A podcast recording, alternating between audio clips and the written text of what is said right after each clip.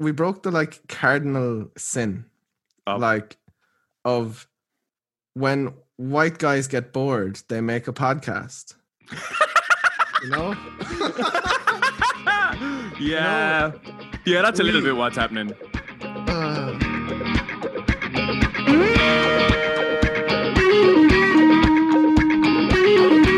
Yeah, so we're gonna we're gonna do a podcast. It's called Rockefeller Storytellers.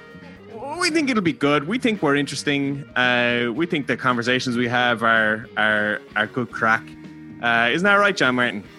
they are sometimes. Yes. How it's going to work is there's going to be two people in each episode, two people from the band, and then the other people from the band will will write a series of uh, wonderful, thought-provoking, sometimes controversial, sometimes probing uh, questions for the people to discuss on the podcast.